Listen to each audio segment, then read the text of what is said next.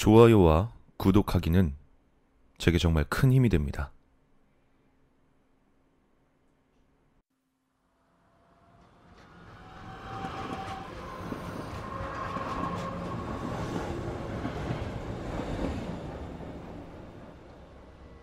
내가 학생이었을 때의 일이니 벌써 20년은 더 된 이야기다.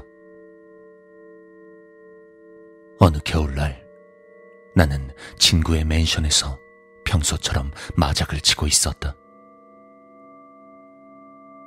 자유로운 대학 생활을 즐기고 있었기에 대개는 해가 뜰 때까지 마작을 하곤 했지만 그날은 의외로 반이 일찍 끝나버렸다. 그렇다 해도 이미 시간은 새벽 2시.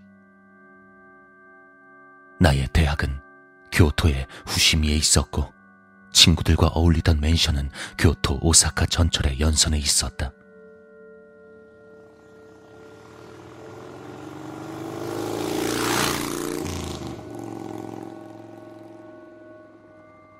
깊은 밤 맨션을 떠난 나는 집에 돌아가기 위해 스쿠터를 타고 철로 옆을 신나게 달리고 있었다.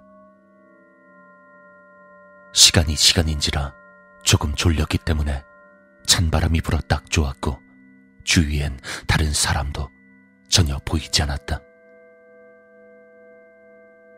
그러다 철로를 가로질러 가기 위해 건널목 쪽으로 접근했다. 건널목을 건너려고 하던 바로 그 순간 갑자기 경보기가 요란스럽게 울리며 차단기가 눈앞으로 내려왔다. 급히 스쿠터를 멈추고 시계를 보니 시간은 3시쯤. 뭐지? 이런 시간에 막차라면 훨씬 전에 끊겼을 텐데.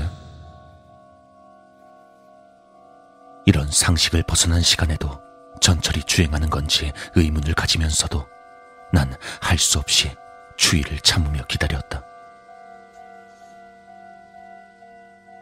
드디어 멀리서 열차의 모습이 보이기 시작했다. 차량의 앞에는 회송이라는 커다란 두 글자가 적혀 있었다.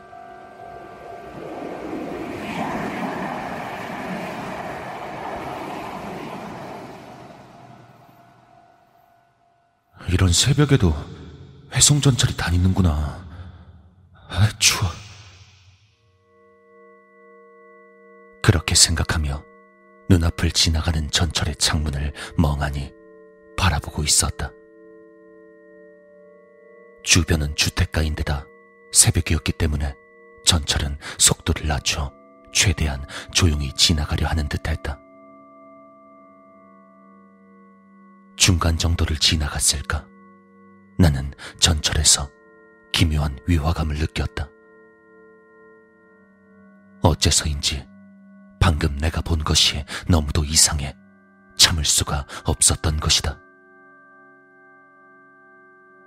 다만 그때에는 그것이 무엇이었는지 정확히 알아차리지 못했다.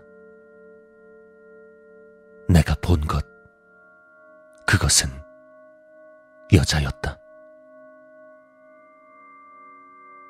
새벽 3시의 회송전철에 여자가 단 한 명 타고 있었던 것이다. 다갈색의 울로 된 코트를 입고 머리가 긴 사람이었다.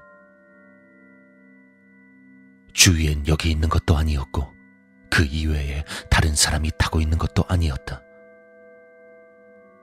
단지 그 여자만이 문 근처도 아닌 열차 한가운데에 서 있었다. 기묘한 것이 열차 안에 서 있는 사람은 손잡이를 잡고 창문 쪽을 향해 서 있는데 그 여잔 뒤로 돌아 손잡이도 잡지 않은 채 그저 서 있을 뿐이었다. 전철이 지나가고 차단기가 올라간 다음에야 나는 내가 본 것이 기묘한 것이란 걸 알아차리고 확 소름이 돋았다. 그로부터 이미 상당한 세월이 흘렀다.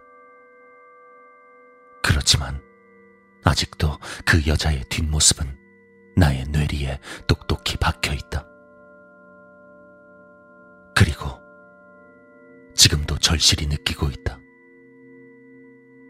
그녀가 내 쪽을 보고 있지 않아서 다행이었다고.